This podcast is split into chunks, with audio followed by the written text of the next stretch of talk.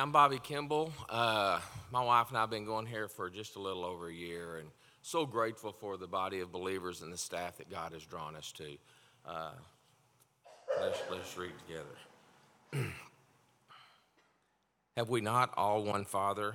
Has not one God created us? Why then are we faithless to one another, profaning the covenant of our fathers? Judah has been faithless, and an abomination has been committed in Israel and in Jerusalem. For Judah has profaned the sanctuary of the Lord, which he loves, and has married the daughter of a foreign god. May the Lord cut off from the tents of Jacob any descendants of the man who does this, who brings an offering to the Lord of hosts. And this second thing you do, you cover the Lord's altar with tears, with weeping and groaning, because he no longer regards the offering or accepts it, or with favor from your hand. But you say, why does he not? Because the Lord was witness between you and the wife of your youth, to whom you have been faithless, though she is your companion and your wife by covenant. Did he not make them one with portion of spirit in their union? And what was one God seeking? Godly offspring. So guard yourselves in your spirit, and let none of you be faithless to the wife of your youth. For the man who does not love his wife but divorces her says to the Lord God of Israel, cover his garments with violence, says the Lord of hosts. So guard yourselves in your spirit, and do not be faithless.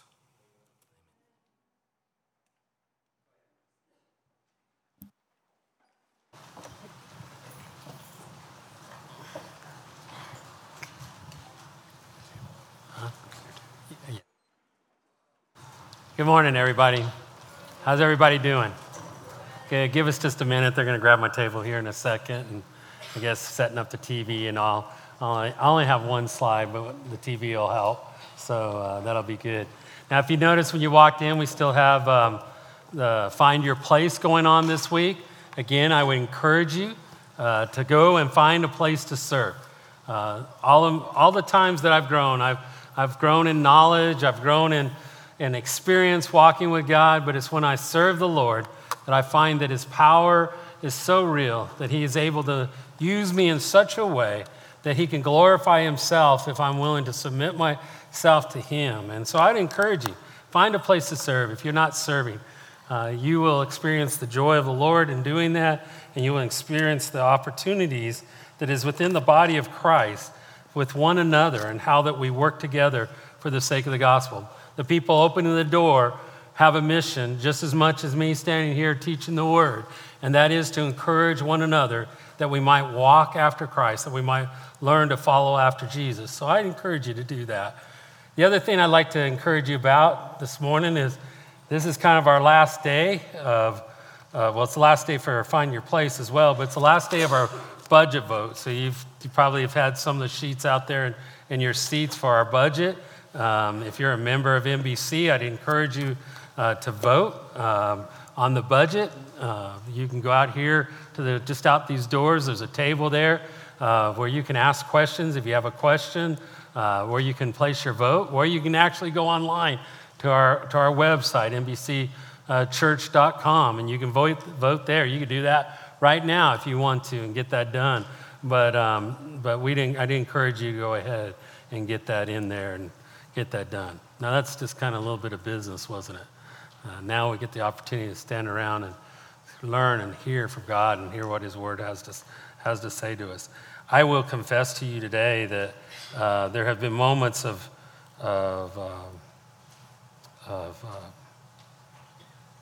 uncertainty this week as I prepared for this message, because I am convinced that probably everybody in this room, this message will impact you one way or the other. God's word does that anyway. But in regards to the subject, we're talking about things like marriage. We're talking about divorce. We're talking about remarriage. When we're talking about those things, those are difficult things to discuss. And the reality is what we have to do and what we got to remember. In fact, this week I was sitting there with the Lord, and I was just like, Lord, can we just kind of jump past this section? And he reminded me who is the king and who is the servant. And the servant has to be obedient to the king, whether we realize that or not. And the thing that the Lord really instructed me, and it's something I teach, and it's something I've said, is that my way of thinking has to come in line with God's way of thinking. And so many times we want to take what God has revealed and bring it in line to the way that we think.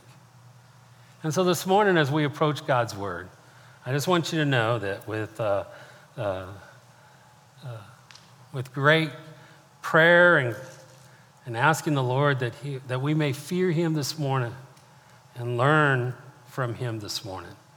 And that in those areas of our lives that God, by his Spirit, may be willing to touch, that we would have hearts that are ready to hear. The thing I'm most thankful about my God, and I think this every time I think of my salvation, I think of this every time I think of my life and the foolishness of it at times. I'm just thankful for his grace and for his mercy and how he restores and he builds us up, even sometimes in our own foolishness. And he still does that. He still, if we will bend our hearts, if we have a brokenness towards him, he will do things in our lives that are incredible. And so this morning I asked that of him. I asked that he would speak to us. There's 7 times in these passages that we looked at today where the word faithless is used. And in fact, if you looked in verse 10, he says, "Why then are we faithless to one another?" And really the theme of this message is, why then are we faithless? And even asking that question is kind of provocative, right? Like, I mean, immediately there's this stirring up of a controversy. Like, why am I faithless? What have I done? It implies in the context wrongdoing, inconsistency, and faithlessness. And none of us want to have those tags on our lives. And yet, if we're honest, when we look before the Almighty God, we find that we have to submit ourselves to him, for how else can we be faithful without the work of God in our lives? Unless we understand the power of the relationship that we have with God through his Son, Jesus Christ, by the grace that he has given us, that we walk and we stand in his grace, unless we understand the power of that truth, then how should we live? We can only live and be faithless. Faithfulness comes as a result of that relationship that we have with our God. So this morning, as we approach the text, I'm just, if you know me, I'm brutally honest sometimes, and I'm just as brutally honest with myself. And this today, I just think that as we open the Word, we ask God to speak to us. So let's pray. Father God, we come before you, and God, I ask you, Father, to speak to us, your people. I always think when it comes to things that are so emotional, things that we care about, that, Father, sometimes it's hard to kind of think through things. Sometimes we make decisions in our lives and we don't always take time to really look at the intricacies of your text and understand your heart about things like marriage. And so, Father, we ask today that you would speak to us, that, Father, you would go past all of my inabilities and sometimes, Father, my bluntness, sometimes my own sins, and that, Father, you would just speak to us, that our hearts would be bent towards you and our hearts would be ready to hear, that we might grow in your grace and we might grow in the knowledge of your Son, that, Father, we might honor you, that we might fear you, that we might have hearts for you. In Christ's name we pray, amen. So in this passage, in verses 10 and 12 and following, we have this idea, then why are we faithless? What is that going on? And when we talk about this, it's in the fundamental aspect of this passage, it's in the context of marriage. It's about how much God, and I want us to emphasize this, it's about how much God cares about the covenant that he instituted and called marriage.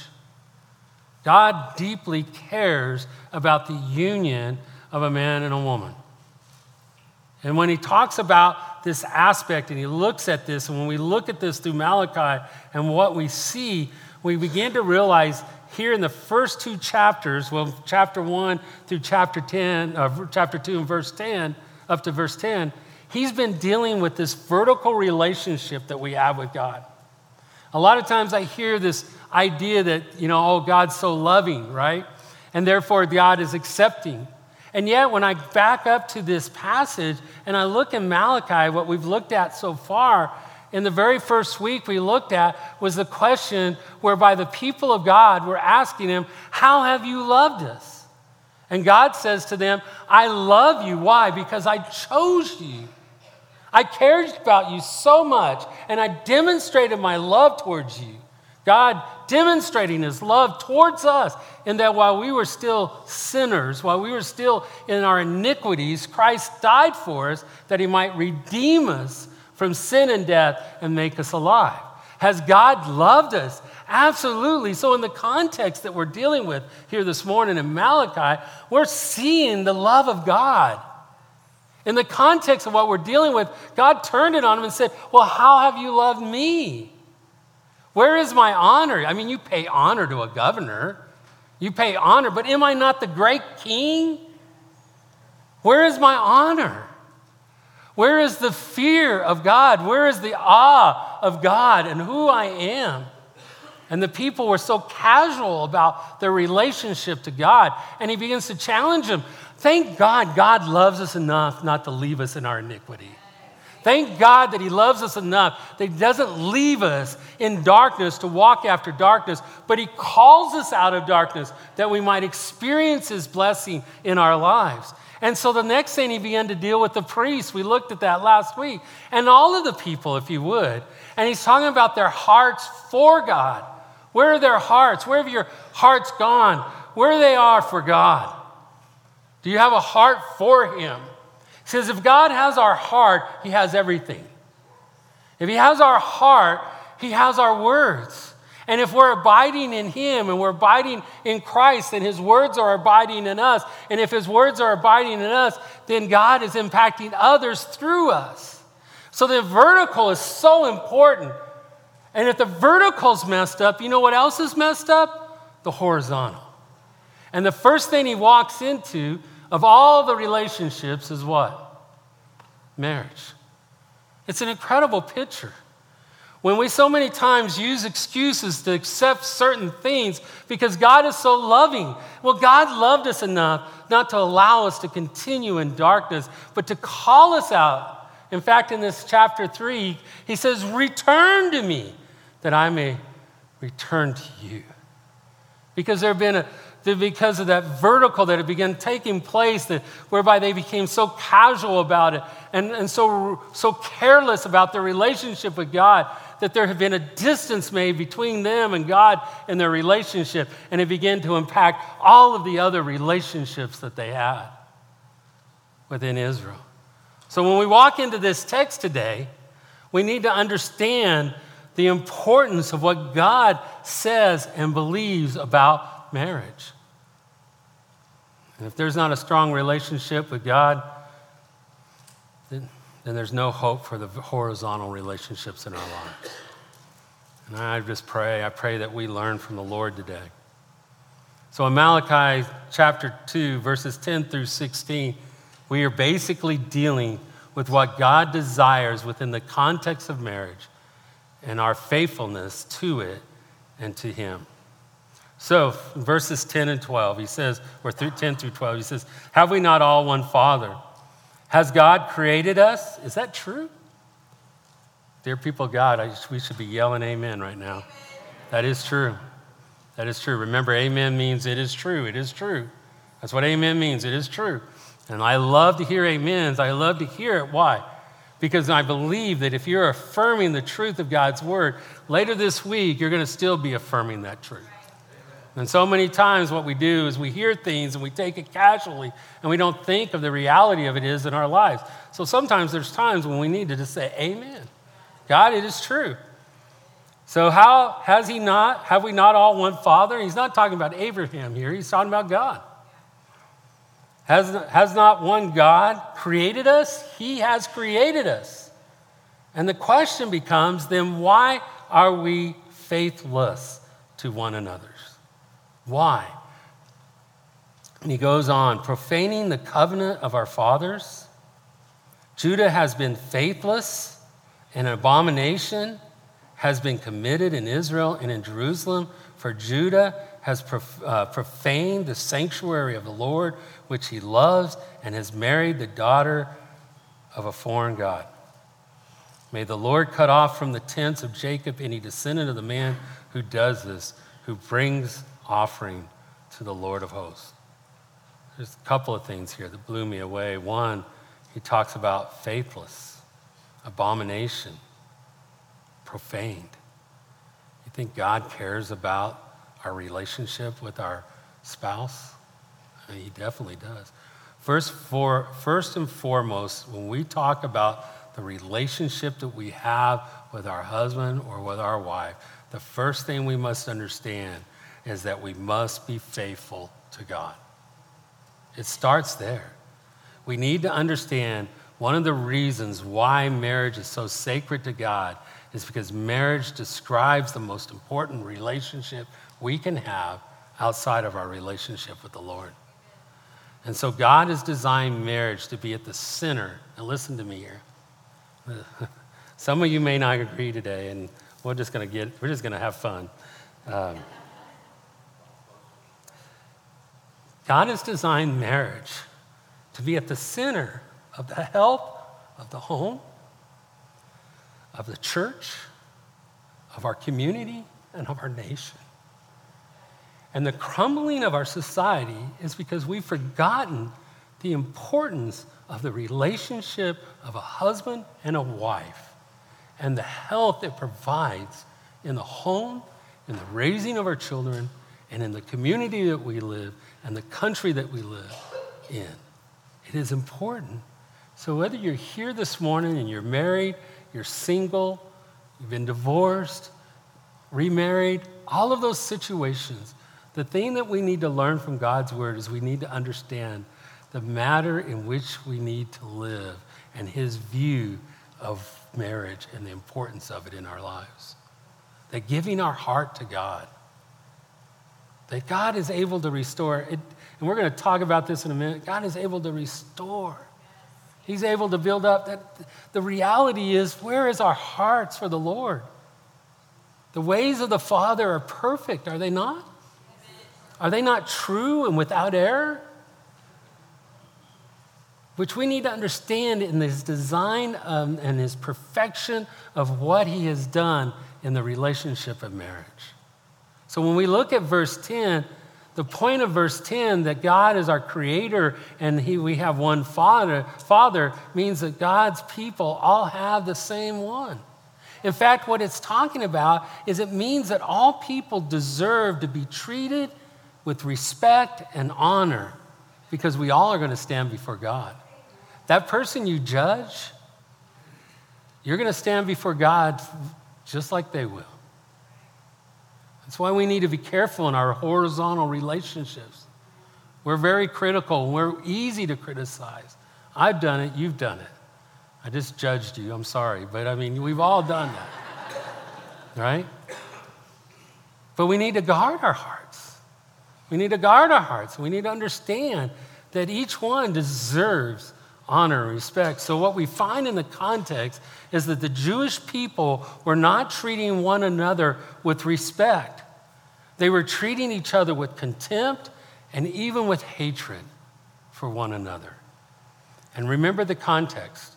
They have returned from 70 years of Babylonian captivity. They've been slaves. They're just returning. Now they're getting this nation back. If there was ever a time there should be unity, if there should ever be a time of consideration and compassion and love for one another, now's the time. And here we find them. In fact, one commentator said it like this: as the wolves raged outside the Jewish nation, in other words, the foreign nations around them who were against them, the sheep were fighting and devouring one another on the inside. Isn't that a shame? Sometimes we need to understand in our day, in our time, that we need to have the vertical in tune in order to impact the horizontal. And when the horizontal's messed up, you know what's going on? There's probably an issue in our relationship with God. I mean, really, can we really hate our brother and say we love God? Can we really put down one another and then say God and I are good? It's this relationship we have with God, and as we give our heart to Him, that impacts the horizontal. And God begins right here in the marriage relationship. A man was reported to look inside the church who had all kinds of division and strife and factious behavior. And so he asked, who are these people? And the answer came back, there are people who are very particular about the breaking of bread, but very careless about breaking hearts. And sometimes what we do in our theological correctness is that we care less about the people that we just trampled over. And when we're in tune with God, it really becomes about the growth of that person. It becomes about encouraging them and strengthening them and walking with them. So in Malachi 2:10, there was a faithlessness to one another, which was an indicator of a problem that they had with their God and the faithlessness to their God. So the vertical was broken, then it was only a matter of time that the horizontal would be broken, right? Jesus said, if you abide in me, my words will abide in you. It's the key to all of our life and in our Christian walk. If you abide in Jesus, his words abide in you. And the point is that if you are faithful to God, if you're in love with God, if you're honoring God, if you have a fear of God, if you have a heart for God, then you are hearing his words, living in his strength, filled with his spirit in the way that you conduct yourself in the horizontal. If you have a man and woman who are abiding in Jesus and his words are abiding in them, it won't always be easy. There will be struggles and there will be difficulties, but they will go where God decides because they're hearing his words. Because when the vertical is established, the horizontal is impacted, and this is true in our families, our friendships, and in the church and our community. If every one of us has the vertical taken care of, then automatically we will impact the horizontal through his influence in our lives. So in this truth, we enter into this context again of faithfulness. In fact, in verse 11, it says, Judas has been faithless, an abomination has committed in Israel and in Jerusalem, for Judah has profaned the sanctuary of the Lord. That just jumped out at me. They profaned the sanctuary of the Lord. The word sanctuary can often be described or translated as the holiness of God. And so they had profaned the holiness of God. Why? Because God had specifically in Scripture prohibited the marriage of foreigners. They weren't to go out and marry the women of other nations. They weren't to go out and marry those from other nations. But I want you to notice why he cared so much. Because it says there, right there in the last part of verse 11, which he loves, and has married the daughter of a foreign god. So what we've realized here is that the truth isn't that they weren't to marry foreigners because it was about race. Of course not. It wasn't about race. It was about heart. It was about the relationship. It was about their purity of heart for the Lord. Because what happened was they were marrying the daughters of foreign gods, and they were marrying these daughters of foreign gods whose heart and identity was in a different God, when their identity was to be in the one true God. Do you realize one of the things that set Israel apart from all of the other nations was their relationship with the one true God? And so if they were going outside of that relationship, outside of that nation, and they were marrying others who had identity laid in the foreign gods, they were drawing the heart of God's people away. And God is jealous for us. We're his people. We saw it last week. Remember the word peculiar? God's own people there in 2 Peter? Remember that? We are his people. And so when we're drawn away, I was thinking about this and the application of it, and I was sharing this week, and I was thinking about this, and I was like, this last couple of weeks, we've had lots of parents have children that have gone off to school, gone off to college, gone into the military, and I guarantee you, every one of you that has had that happen have been praying, God, give them good friends, give them godly friends that would influence them. I met a person I hadn't seen in a while this week, and they were telling me about their college daughter who just kind of turned on for the Lord. And then the difference was that God had given them good friends, godly friends. Every one of us. Well, why wouldn't God want that for his people? You think God cares about your heart? Absolutely. And so when we get into relationships that pull us away from him, do we not need to be aware of that? That God wants us to be in a right relationship with him. And the issue that was going on here was that Jewish men would leave that Jewish context to marry these women of foreign gods, and it was pure, blatant idolatry against the Lord. This is the reason it's a big deal to God, because it steals the hearts of his people away. The one thing that made them unique, they were just profaning that, and as they were seeking relationship. I was trying to think of a good illustration to kind of describe that. And so I was looking at the context of my own marriage. Before I could ever be unfaithful to my wife, Lydia, I would have to first be unfaithful to my God. Now listen to what I'm saying here, dear people. Before I could ever be unfaithful to my wife, I would have to be unfaithful first to my God. Why? Because I belong to the Lord. I'm a servant. And if I'm a child of God in a relationship with him, and I begin to seek other things that are not in relationship with him, I have broken that. Do you understand that? Because I am a servant. I belong to the King of Kings, the Lord of Lords. Why would I not listen to what he has to say? So before I can ever be unfaithful in my relationship with my wife, I would have to first be unfaithful to him. And I see it over and over. And if you're here this morning and you're in that category, I'm telling you, God's blessings aren't there. But I've seen it over and over again where somebody begins to get attracted to somebody else. And there begins to go down this line of unfaithfulness. And every time I've seen that, I've seen them pull away further and further and further from God as they begin to seek foreign gods, is what's going on. Because before you can ever be unfaithful to your spouse, you have to first be unfaithful to God. When someone understands their relationship with the Lord, they understand they are walking before God.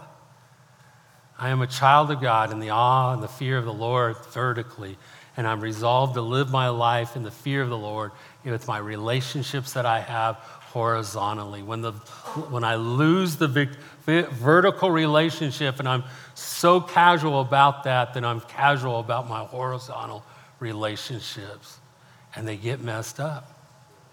Every time. I'm telling you, dear people of God, I'm not standing here making this stuff up. I've experienced it. I've seen it. I'm telling you, when I look in my own life, those times when everything's going wrong horizontally, it's usually because I'm ignoring him vertically. I'm calling you people. First and foremost, before we get our upset about, oh, he said this or he said that, we need to first humbly bow and humble ourselves before the Almighty God that we call our God and the one that we say we serve. We humble ourselves before him, that we might have broken hearts before him. Because of their faithless actions in their marriage, it indicated there was an issue in their vertical relationship with God. In fact, it says there in verse 12, may the Lord cut off from the tents of Jacob and any descendant of the man who does this who brings an offering to the Lord of hosts. There was a cutting off. It affected their relationship. Faithlessness affects your relationship with God. So we must be faithful to the Lord in marriage. This morning, if you're here and you're single, you're married, whatever your situation, first and foremost, you must be faithful to the Lord. If you're single and you're looking for, be faithful to the Lord. Be faithful to Him. Don't believe what our world is telling us. Don't believe it. God's blessings are right here. He's calling His people because He loves them and He cares about them. So we must be faithful to the Lord in marriage. Secondly, we must be faithful to each other in marriage. What we see in verses 13 and 14 is the heart of God for marriage and how seriously He treats it. And look, let's just read it. And this second thing you do, you cover the Lord's altar with tears, with weeping and groaning, because He no longer regards the offering or accepts it with favor from your hand. But you say, why does He not? Because the Lord was a witness between you and the wife of your youth, to whom you have been faithless, though she is your companion and your wife by covenant. I want to take a moment. If we're going to talk about marriage, we need a theology of marriage. We need to understand what the Word of God says about things in regards to marriage. I have a slide, if you just go ahead and throw it up here. First, the theology of marriage. It was God who made male and female. He made him in His identity. I want us to understand that. When we talk about male and female, we're talking about being created in the image of God. He created. It was His design. It's what He intended. It was God who designed marriage. And you can look up those verses, write them down, take a picture, whatever, and look at them later if you want. He's the one that designed. God instituted marriage. Do you realize marriage is the first institute that God instituted in anything? It was marriage. How important is it to God? And the uncomfortable sometimes what we feel when we talk about these things is because of what we heard and learn in our culture and our society. But we're trying to bring our thinking back to what God has said, not trying to make what God said fit our thinking. And so when we look at that, God designed marriage. It was God who first brings them together to be joined as one flesh.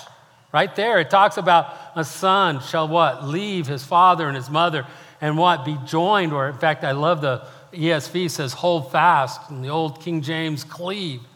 To hold fast to his wife. And the two shall be one flesh. Now, I know we have many different ages here, but you know what I mean by that, right? One flesh. That which God had designed and God had put, and the beauty of it. We've allowed our world to distort it and desecrate that. It makes me mad because it's a beautiful thing that God has created within the relationship of a man and a woman in marriage.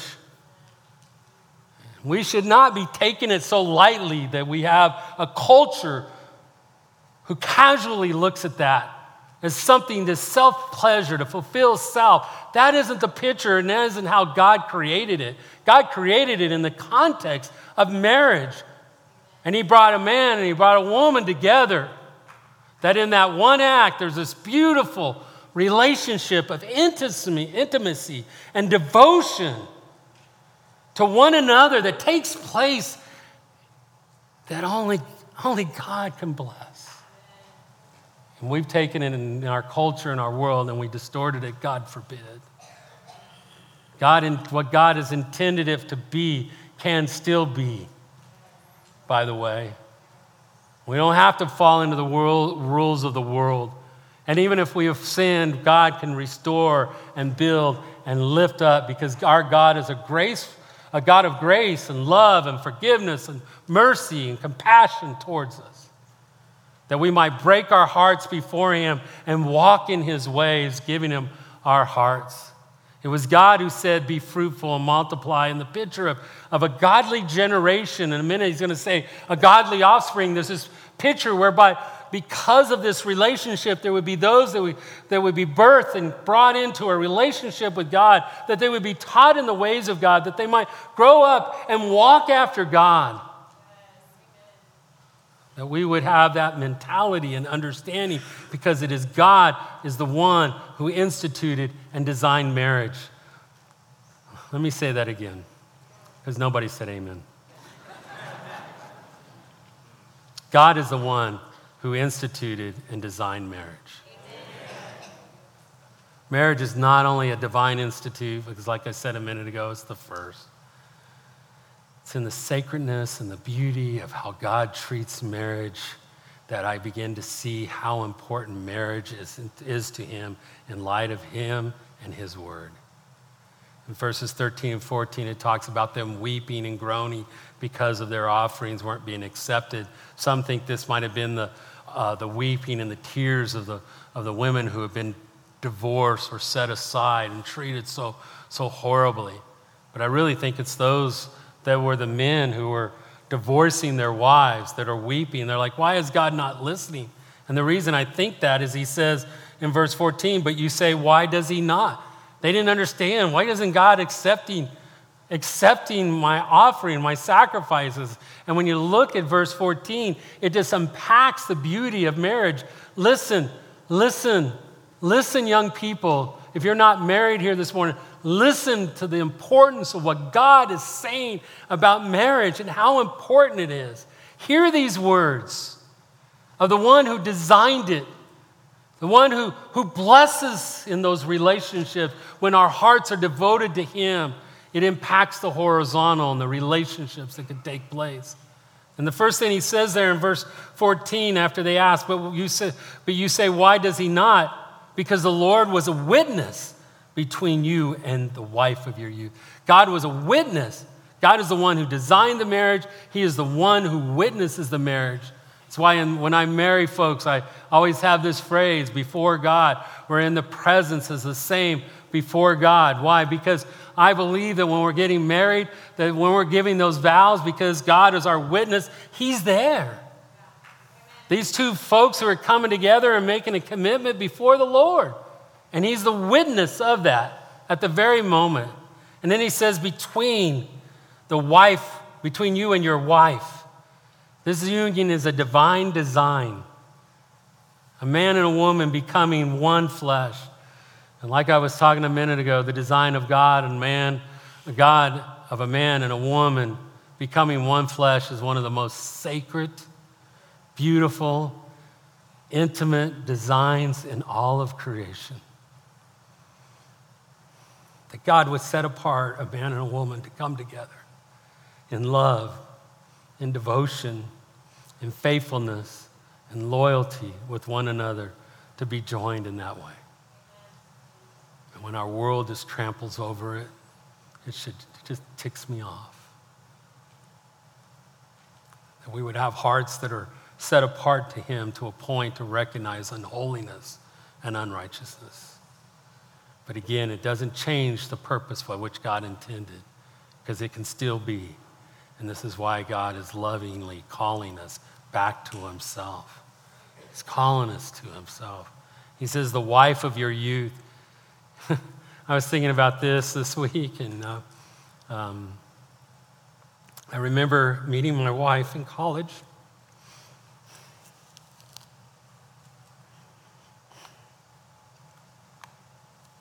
The first time I saw her, it's like, man, God, you just outdid yourself.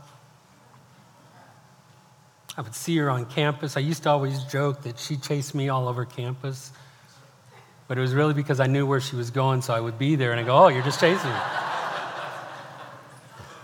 You know, like a typical guy, we're trying to act all cool, and underneath, oh, how amazing is this person? She actually said hi to me today. And the connection that developed and that grew was a connection we only shared. It was our connection. And we carried that into marriage. And you realize how precious this gift is from God. Not the gift of a person, but the gift of a relationship. and you realize it's worth fighting for. It hasn't always been easy, and it'll be 39 years this December.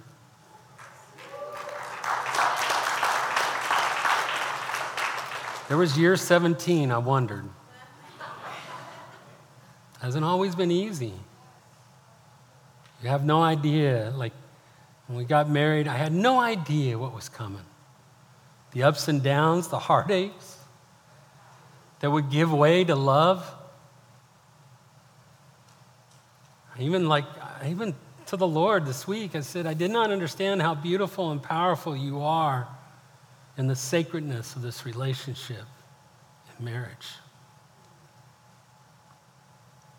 The wife of your youth, she is your companion. There's one thing I tell young couples all the time is you're sharing life together. My wife doesn't belong to me. My wife could say tomorrow, I don't want you anymore. I can't do anything about that. I don't think that will happen because of our relationship. But we share life. We share the victories, we share the defeats.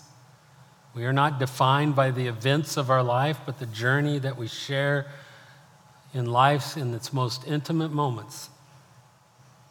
She's my wife. I love her.